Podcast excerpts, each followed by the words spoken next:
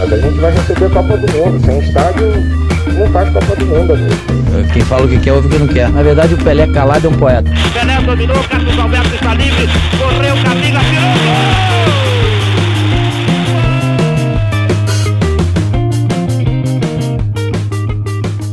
Olá para você, amigo corneteiro que nos ouve em qualquer lugar do Brasil. Eu sou Rafael Moraes, você já me conhece, já é o sexto episódio do Cornetas. Estou chegando com mais um episódio do nosso podcast. Hoje, dia vinte e cinco de maio de dois mil e vinte. Seja bem-vindo ao nosso programa. Eu, Rafael Moraes, Bruno Araújo, Carlos Henrique, o C H, e Paulo Vitor, o P V. Estaremos todas as segundas-feiras na sua plataforma de podcast preferida, sempre às sete horas da manhã. E hoje, gente, nós temos uma convidada, uma convidada para debater o nosso tema de hoje, que é o seguinte: futebol feminino no Brasil, desenvolvimento ou obrigação legal? Quem está conosco hoje é Karine Nascimento, ela é jornalista e comentarista esportiva lá em Fortaleza, ela vai se apresentar para a gente agora. Quero dar as boas-vindas para você, Karine. Oi, Rafael. Que bom estar aqui, né? Poder conversar sobre futebol feminino nesse podcast é sempre um prazer. Acho um tema muito importante, inclusive, da gente poder debater. Como você falou, sou comentarista esportiva, trabalho um pouco mais com futebol e basquete, mas futebol feminino é, sim, uma paixão, de certa forma. Sou autora do livro A Verdadeira Regra do Impedimento, que saiu pela editora Primeiro Lugar. Então, é sempre um prazer poder comentar sobre essa questão. Eu ia começar falando sobre o livro. Antes de chamar os cornetas para debater, fala um pouquinho pra gente, até para que nossos cornetas também conheçam a sua obra, né? O, a Verdadeira Regra do Impedimento. Do que você falou nesse livro? Eu falo sobre a história do futebol feminino cearense. Para isso, eu faço algumas ligações, digamos assim, com a história do futebol feminino também do Brasil. Não, é, não deixo ele tão restrito à questão estadual. Eu falo sobre um campeonato feminino que teve aqui no Ceará em mil novecentos e oitenta e três. Eu conversei com jogadores dessa época. Mas, à medida que eu vou me aproximando um pouco mais da atualidade, eu vou também fazendo essa espécie de ligação com a modalidade no, no Brasil como um todo. Falo sobre a relação da modalidade com a imprensa também.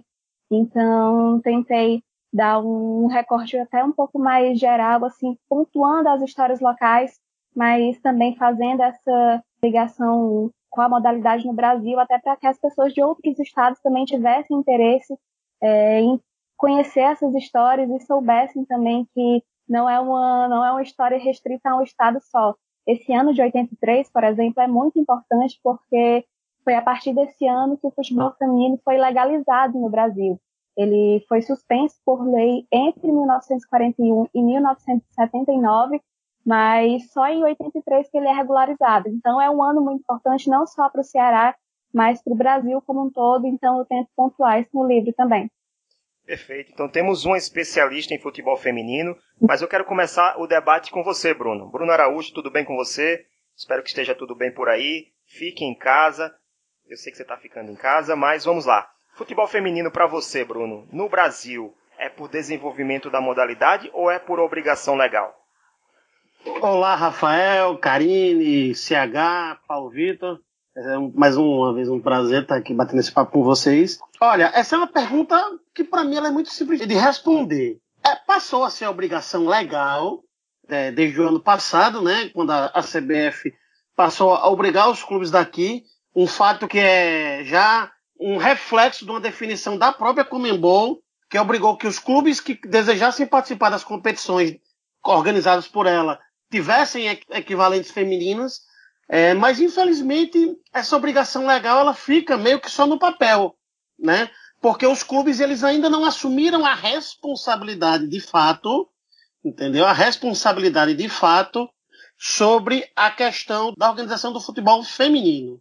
Tanto é que a gente vê equipes de futebol terceirizando é, essas equipes e, consequentemente, comprometendo a sua responsabilidade. Porque quando algo é seu, você toma conta de fato. E aí, durante a pesquisa, Rafael, sobre esse debate, o resultado do que é o futebol feminino hoje é muito pelo fato de ele ser ainda muito recente, reconhecido como uma oportunidade das mulheres praticarem. Na pesquisa, eu dei uma olhada, basta ver que na década de vinte, é, o futebol feminino chegou a ser tratado como atração de circo. Mulheres jogando futebol visto como uma atração de circo. Isso é uma coisa simplesmente absurda. A gente viu, inclusive, a prática do futebol ser proibida por lei, é, por decreto-lei, é, na década de quarenta e depois durante a ditadura militar. De fato, o futebol, porque antes dizia, não, a prática esportiva é, de atividades que não sejam da natureza feminina. Ora, o que é a natureza feminina? Como é que eu vou dizer o que é que uma mulher pode ou não pode fazer através de lei? É essencial o básico, que é a liberdade dela de escolher o que para ela é melhor, né? E depois isso, através de lei, no período da ditadura militar, é, de fato foi proibido e só houve essa abertura muito tempo depois. Imagina, quarenta anos atrás, pouco mais de quarenta anos atrás, mulher não podia jogar futebol. Então o que a gente vê hoje, dentro de campo, clubes de futebol profissional fazendo de conta que tem equipes de futebol feminino, é o resultado e meio que a resposta para a tua pergunta. Karine, vamos continuar contigo agora. Você acha mesmo que é um faz de conta ou a, essa obrigação, porque são duas obrigações, né? Tem a obrigação dos clubes da Série A imposta pela C B F de terem equipes de base e equipes profissionais femininas, os clubes que estão na Série A, e também a relacionada ao Profut, que é a Lei treze mil cento e cinquenta e cinco de dois mil e quinze, que trata do Programa de Modernização da Gestão e da Responsabilidade Fiscal do Futebol Brasileiro, que também obriga os clubes que aderiram à lei, ao Profut, a terem também suas equipes femininas. Uma questão que eu sempre tenho na, na mente, essa questão de ter a obrigação de ter um time de futebol feminino, mesmo que ela acaba limitando a modalidade, como se os clubes tivessem um time apenas para cumprir a lei, mas ao mesmo tempo é bom para as meninas que, que procuram uma vaga, procuram oportunidades e conseguem nesses clubes, ou realmente é uma coisa mais negativa do que positiva? Eu acho que tem os dois lados. Tem o lado positivo e tem sim o lado negativo. Acaba sendo uma vitrine para as meninas que há pouco tempo atrás não tinham É, tantos times disponíveis, mas eu ainda vejo assim que muitos times, para não dizer quase todos, vêm muito só o lado da obrigatoriedade e a gente vê que é literalmente um fazer por fazer mesmo, não tem tanto investimento é, em, algum, em muitos times, na verdade. As meninas não têm o mesmo espaço, o mesmo centro de treinamento que o time masculino tem à sua disposição. É, o próprio horário que os jogos são, são realizados é bem diferente, então acho que essas são coisas que a gente tem que pensar e são coisas que refletem sim que grande parte dos times ainda vê essa questão como uma obrigação, como uma forma de pelo menos não punir o time masculino, então acho que ainda hoje se vê muito dessa forma, mas se a gente pensar É, sobre essa questão do decreto, né, que proibiu o futebol feminino há alguns anos atrás, eu sempre gosto de pontuar esse decreto, que foi o decreto número três mil cento e noventa e nove, que no mesmo período, quando o futebol feminino estava sendo proibido por lei, a seleção brasileira masculina ela foi tricampeã mundial, porque o decreto durou de quarenta e um a setenta e nove. Então, é uma época onde o Brasil começava a exaltar ser o país do futebol, ter ali tendo ali na seleção masculina a própria imagem disso, enquanto o futebol feminino ele estava sendo proibido de fato por lei. Ele não era só mal visto pela sociedade, ele era de fato proibido por lei. Então, acho que quando a gente pensa nesse, nesse momento, que eram momentos totalmente diferentes, a seleção masculina sendo exaltada e o futebol feminino sendo proibido, a gente vê hoje uma lei, de certa forma, para incentivar. Eu já acho que tem uma evolução nessa, nessa área, mas cabe aos clubes rever essa questão e não tratar só como uma obrigação legal, mas realmente uma forma de, de evoluir a modalidade para que essa modalidade também traga frutos no futuro em termos também financeiros e não seja só tratado como uma forma de, como eu falei a, agora há pouco, de não punir o time masculino, né, caso o time feminino não exista. P V, você que tem experiência como educador físico, como é que você enxerga o futebol feminino desde a base, das escolas até chegar no profissional? Como é que você enxerga se existem barreiras já impostas desde, desde lá embaixo? Carlos Henrique, depois sua opinião logo na sequência, tá bom? Olha, Rafael, é, é uma situação complicada quando a gente fala de categoria de base, né? Porque quando a gente vai dar uma olhada nas escolas, claro que a gente não, não vamos intitular a escola como categoria de base, Mas a escola você tem um, um princípio, né? Um início ali de, de, do desenvolvimento motor, do repertório motor e tal. E nessa situação, quando você chega nisso, normalmente acontece a separação, né? Homens vão jogar futebol, mulheres vão jogar queimada. Homens vão jogar futsal lá, uma variedade do futebol. Mulheres vão jogar handebol, vôlei, qualquer outra coisa, menos futebol, né? E aí acontece já a situação de tipo de meninas, algumas meninas que gostam de futebol e querem estar dentro. E aí já começa o preconceito lá desde o início, né? Que os meninos não querem aceitar as meninas e essas situações. E dentro da educação física é algo que essa nova geração de professores, a gente busca combater essa situação. Porque as coisas que acontecem dentro dos intervalos, dentro das recreações, elas são levadas para a educação física. Elas eram levadas para a educação física, né? As atividades sempre separadas. E isso é uma situação que precisa ser mudada. Diante disso, quando a gente chega numa categoria de base, sub quinze, dezessete, vinte, você vai ter a dificuldade até de montar time, de montar é, uma quantidade de meninas que queiram jogar, que estejam prontas, aptas para jogar, porque quando criança não teve o envolvimento, não teve o desenvolvimento dessa situação ou sofreu tal, tal preconceito. E aí ela meio que, às vezes, ela mesma não consegue ir para o, para o campo de futebol por todo, tudo que já viveu. Então, assim, é uma certa dificuldade. É, eu cheguei a trabalhar com um time feminino na, na universidade, e a gente via essa tamanha dificuldade para montar é, um time. A partir do momento que chegou uma certa geração que gostava muito de futebol, aí sim, aí começou a desenvolver, porque elas mesmas conseguiam motivar, levar outras pessoas, é, fazia os, os próprios treinamentos fora a parte, e aí foi começando a crescer, a desenvolver. E diante disso, né, o, o desenvolvimento começou a melhorar. Diante de todas essas situações que a gente já vem discutindo, né, o desenvolvimento que vem acontecendo, principalmente na questão da Copa do Mundo Feminina, que é algo que a gente tem que salientar nessa última Copa de dois mil e dezenove, uma exibição de mais de um, um bilhão de pessoas assistindo, né, é a Copa de dois mil e dezenove, a maior audiência ficou, que foi entre o jogo Brasil e França nas oitavas de finais, onde foi trinta milhões de pessoas aqui no Brasil assistindo. É, então é uma situação que você começa a ver diferente o futebol feminino e isso começa a desenvolver. Levando só, já para esse... Deixa eu lhe interromper um pouquinho. Acho interessante, a gente, você pode continuar daqui a pouco, tá? É, essa questão da quantidade de pessoas que assistiram, bateram recorde assistindo a Copa do Mundo. Por que que isso não, não se manteve pós-Copa do Mundo? Por que que após a Copa as competições... do Brasil, por exemplo, as competições nacionais. Eu sei que o Brasil foi um dos países que, inclusive, deram mais audiência para essa Copa Feminina. Mas por que que depois isso não se mantém? Por que que isso acontece? Se alguém quiser responder, microfones abertos. É, eu posso até dar uma, continuar é, essa situação, até que foi dados que eu levantei, que, assim, no Brasil, né, é, não conseguiu manter essa situação de uma Copa do Mundo, uma média da Copa do Mundo. Mas, assim, hoje... O Campeonato Brasileiro desse ano, se eu não me engano, se não tivesse parado agora da pandemia, estava sendo exibido em T V aberta, né? Ia começar a exibição em T V aberta, exibição nos streams da própria C B F no Twitter, né? Então é uma situação que ela vai começar a ser mais transmitida.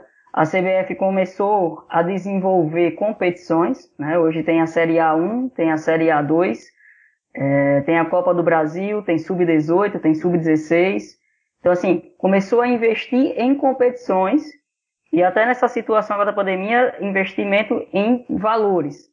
Mas o que eu levo muito, assim, que eu levo muito para entender mais esse lado é a questão das gestões dos clubes, que é algo que, que dificulta tudo isso, que dificulta todo o acontecimento, né? A gente, a gente tinha o futebol masculino um pouco mais desenvolvido, porque assim, eu sou aquele crítico, né? Eu sou corneta, eu acho que, que o futebol masculino do Brasil ele não é desenvolvido. Ele, diante de outros cenários, ele ainda não está em desenvolvimento. Mas a gente tem um futebol masculino bem à frente do feminino. Mas é, a gestão dos clubes do masculino passaram para o feminino e continua a mesma situação. Tanto que receberam dinheiro agora da C B F e não investem. Muitas mulheres estão sem receber salário, sendo demitidas porque estão cobrando esses valores. Então, assim, a gestão envolve tudo isso. Eu sempre vou bater nessa, nessa tecla. A gestão dos clubes, ela envolve todos os acontecimentos, seja as pessoas assistirem, seja o investimento de se desenvolver, todas as situações. Para mim, é a gestão dos clubes que dificulta tudo, todo esse acontecimento. C H, é a organização? Falta organização no Brasil para o futebol feminino? Olá, Rafael, amigos corneteiros. Seja bem-vinda, Karine. Prazer estar falando com você aqui. Bom, voltando um pouquinho ao que o P V falou, eu concordo plenamente e também adiciono a questão das barreiras. A falta, principalmente, dois aspectos. A estrutura, que é precaríssima, não só para o futebol feminino como masculino, mas a gente está falando do feminino, que é pior ainda, são piores ainda as estruturas, e a social, né, a questão social, porque normalmente nós vivemos, infelizmente, numa sociedade ainda machista, bastante machista, e quando você vê uma mulher jogando bola, você já olha de lado. A verdade é essa, infelizmente, né? E você já prejulga a pessoa, né, a, a mulher que está jogando, né? E isso é um problema que a gente vai ainda passar, infelizmente, muito tempo para solucionar, né? Então a estrutura, a começar pelas escolas, como o P V estava falando, a gente sabe que não é uma formação é, para o esporte, é mais para a questão de saúde, de educação física, a gente sabe disso. Mas quando você entra numa escolinha, a gente sabe que a estrutura é, dos clubes, tirando algum outro mais é, abastado, tem muitos problemas estruturais, né? Basta ver aqui no Rio Grande do Norte, né, a, o Cruzeiro de Macaíba, né, as meninas treinando no sol aí, né, é um problema seríssimo, né, que a gente encontra por aqui, o, a, as meninas do Iranduba, lá no Amazonas, do Vitória, né, inclusive saiu uma matéria aí que elas estão sem receber salário esse ano, salários de pouco mais de seiscentos ou mil, dois mil reais, né, e mesmo com repasse da C B F.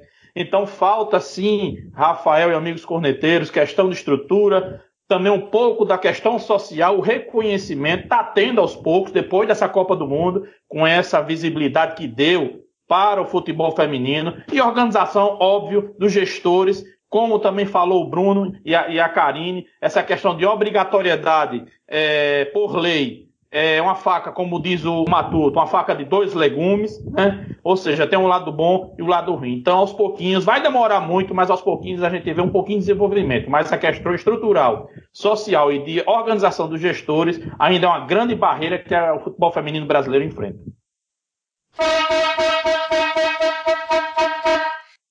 C H, já que eu estava falando com você, vamos continuar. Vamos lá. Corneta aleatório para Carlos Henrique de Oliveira. Seguinte, a pergunta é: quem foi para você a maior, ou quem é a maior jogadora de futebol feminino da seleção brasileira? Pretinha, Marta ou Formiga? Olha, Rafael, cada uma tem a sua peculiaridade. Se a gente for falar na parte técnica, na parte de vitórias, é a Marta, não tem o que falar. É como a gente falou com o Ronaldinho Gaúcho. Em termos de, de bola no pé, Ronaldinho Gaúcho foi o maior que eu vi, o masculino. Mas a gente tem que englobar várias coisas, né? A carreira vitoriosa, né? a, a questão técnica, né? A visibilidade que ela tem. Então, nesse aspecto, eu acho a Marta. Mas a gente tem que dar todas as honras, todos os louros para a Pretinha, né?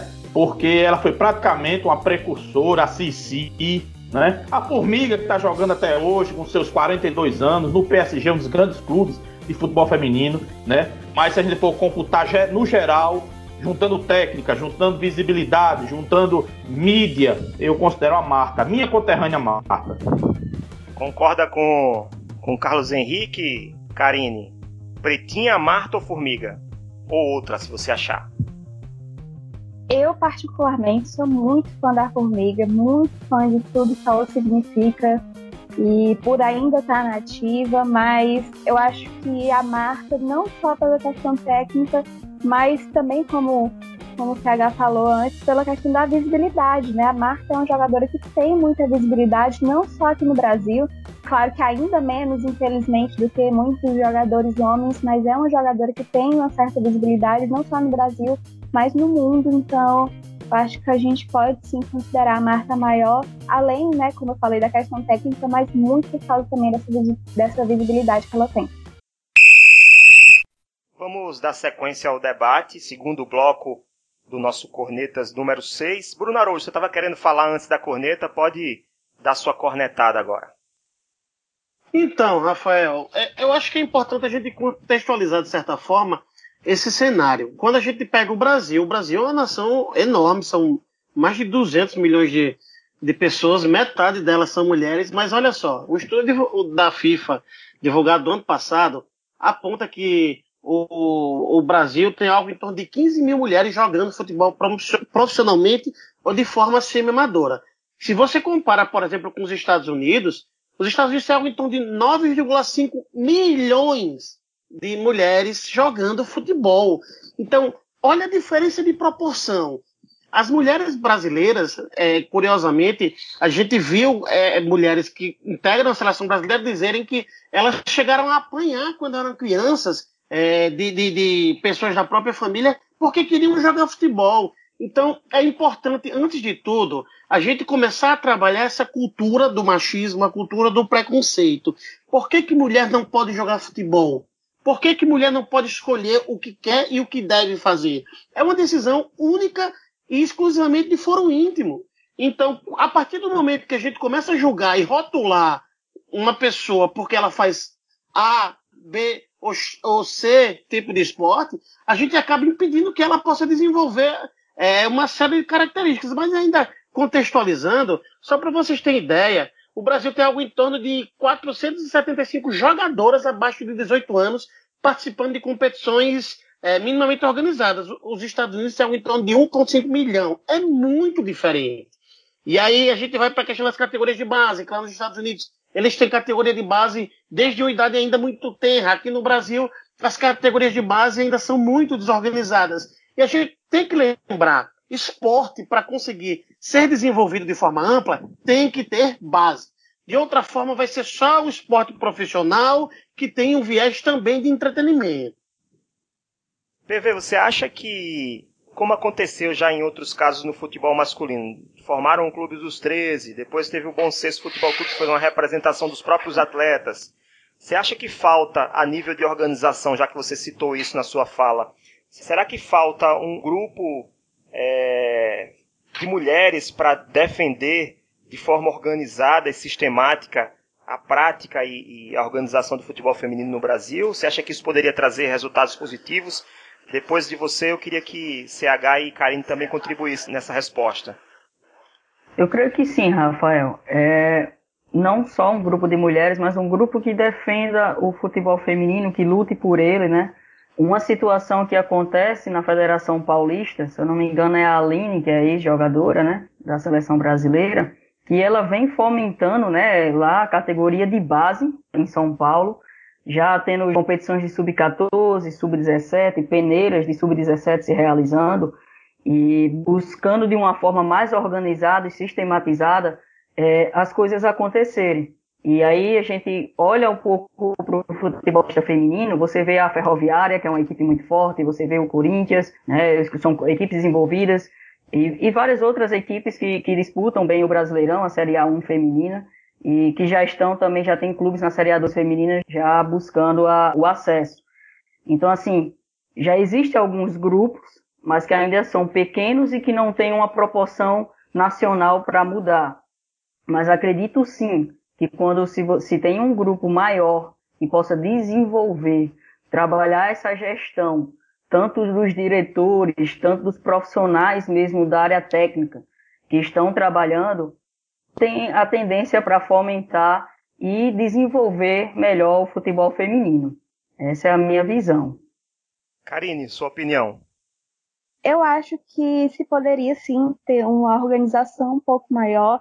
Eu vejo alguns grupos pequenos, mas eu acho que os problemas de gestão é, dos próprios clubes, até das próprias federações, tem tantos problemas, sabe? O problema é tão grande dentro dos clubes, dentro da gestão, que eu acho que se tiver um grupo maior, por exemplo, para falar das questões do futebol feminino, eu acho que se pode sim até conseguir uma visibilidade maior, mas eu não creio que seja uma coisa tão direta assim, é uma estrutura muito arcaica ainda de certa forma que precisa ser mudada E eu acho que precisa, sim, começar, precisa ter esse passo para começar a mudar, mas é muita coisa a ser mudada e isso, não, infelizmente, não acontece de uma hora para outra.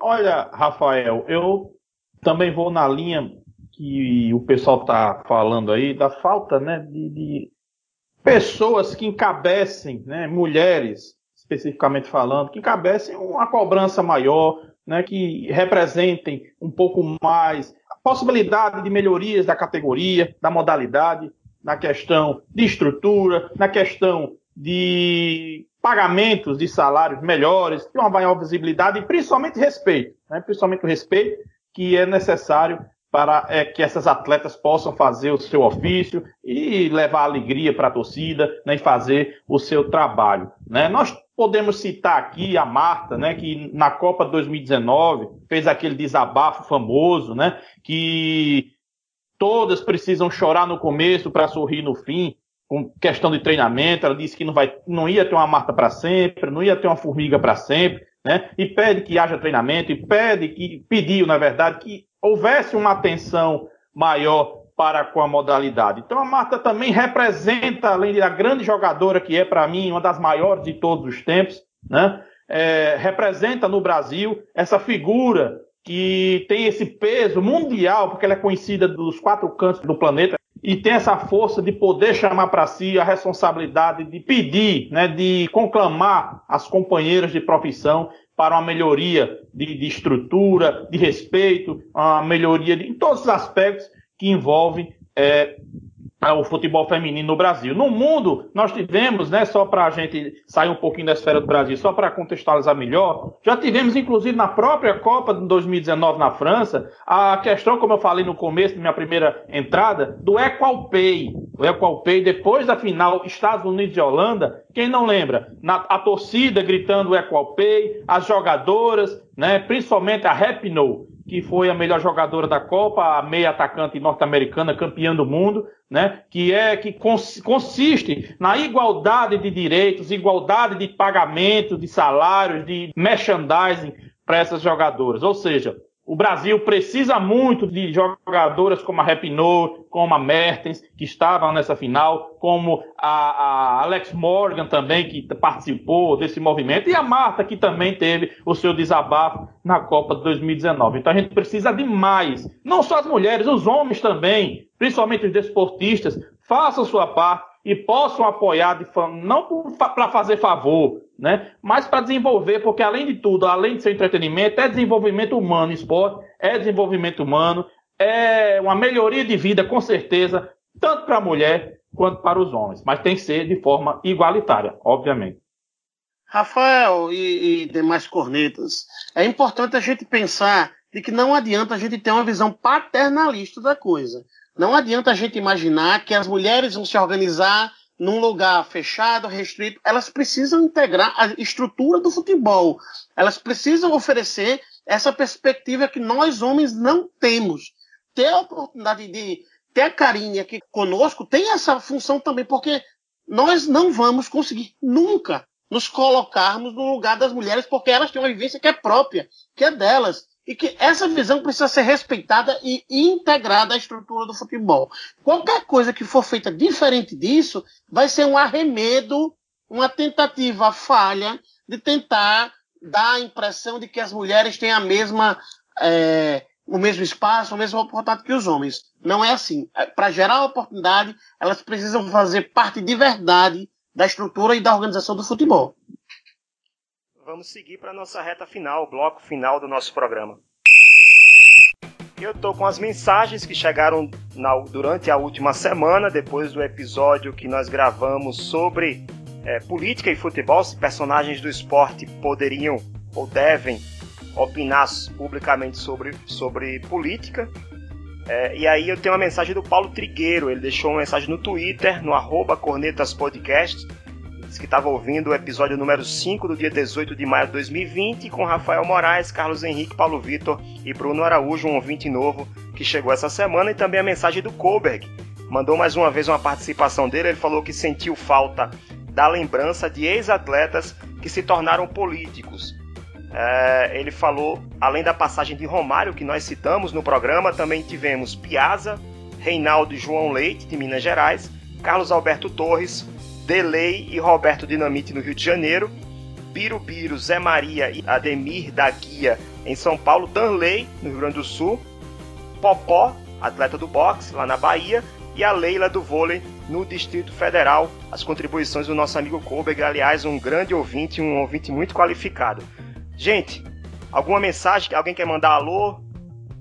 Eu quero deixar um alô para o nobre Tiago Pereira, né, que mora em Maceió, está ouvindo a gente também. Ele está acompanhando, mandou uma mensagem para mim, disse que vai entrar no WhatsApp do grupo dos Cornetas para passar a acompanhar a gente melhor, mais de perto. Então, um grande abraço, Tiago Pereira, na minha querida Maceió, na minha terra, lá querida. E ouve a gente sempre e manda um abraço para todos os Cornetas também.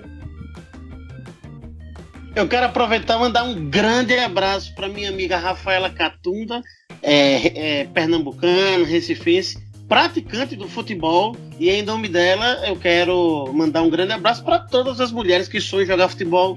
Não desistam, futebol é vida, hein? Participem, lutem, briguem, vocês merecem ter esses espaços. Também para o Augusto, lá no Grupo Corneteiros, também para o Tony Vitorino, Ernesto Teixeira. Abraço também para o Marcos Vinícius Montanha, todo mundo acompanhando no Grupo Corneteiro. Se você não conhece ainda, acesse o nosso site w w w ponto cornetas podcast ponto com.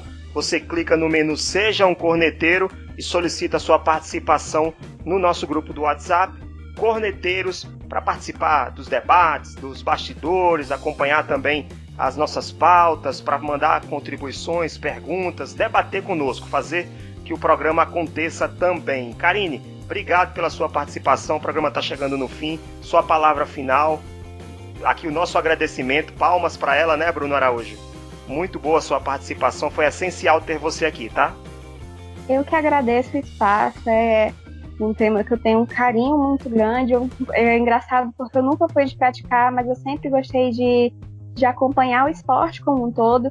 E quando eu estava na produção do meu livro, foi um, um ambiente que eu pude me aproximar muito. Como eu falei, eu pude conhecer as atletas tanto da década de oitenta, como as atuais também. Pude é, ter um pouco mais de noção, né, de como é para elas ter essa, essa rotina de, de jogadora, porque eu sei que alguns desafios que, aos quais elas estão expostas acabam sendo semelhantes aos meus, como uma mulher dentro do jornalismo esportivo, mas cada área tem as suas diferenças, então foi, foi bom poder me aproximar mais desse ambiente, poder conhecer um pouco melhor.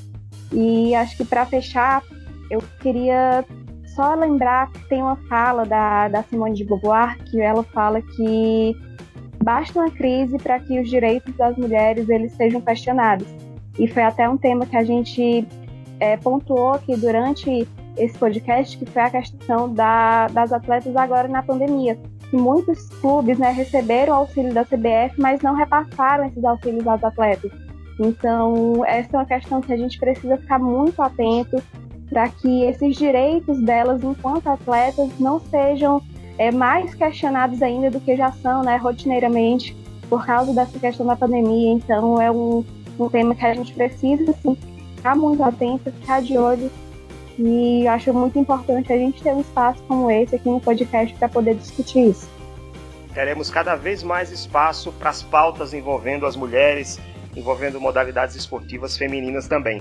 Acabou, gente. Chegamos ao final de mais um episódio do nosso Cornetas. Obrigado, Bruno, P V, C H, Karine, já deu, já deu meu agradecimento especial. Obrigado a você, ouvinte, que ficou conosco até o final. Ficamos por aqui, mas voltamos na segunda-feira que vem, às sete horas da manhã. Lembrando, repito, você pode participar do nosso programa acessando o nosso site w w w ponto cornetas podcast ponto com e clicando no menu Seja um Corneteiro. Aí lá você vai poder solicitar a sua participação no nosso grupo do WhatsApp para poder enviar mensagem, debater os temas, sugerir pautas, conferir os bastidores do programa. E não esqueça também de nos seguir no Twitter, arroba Cornetas Podcast. e assinar o Cornetas, é claro, na sua plataforma de podcast preferida. Pode ser o Spotify, o Deezer, o Google, Apple, onde você achar melhor. É isso, acabou o nosso programa de hoje. Voltamos na próxima segunda-feira. Um forte abraço a todos e até a semana que vem.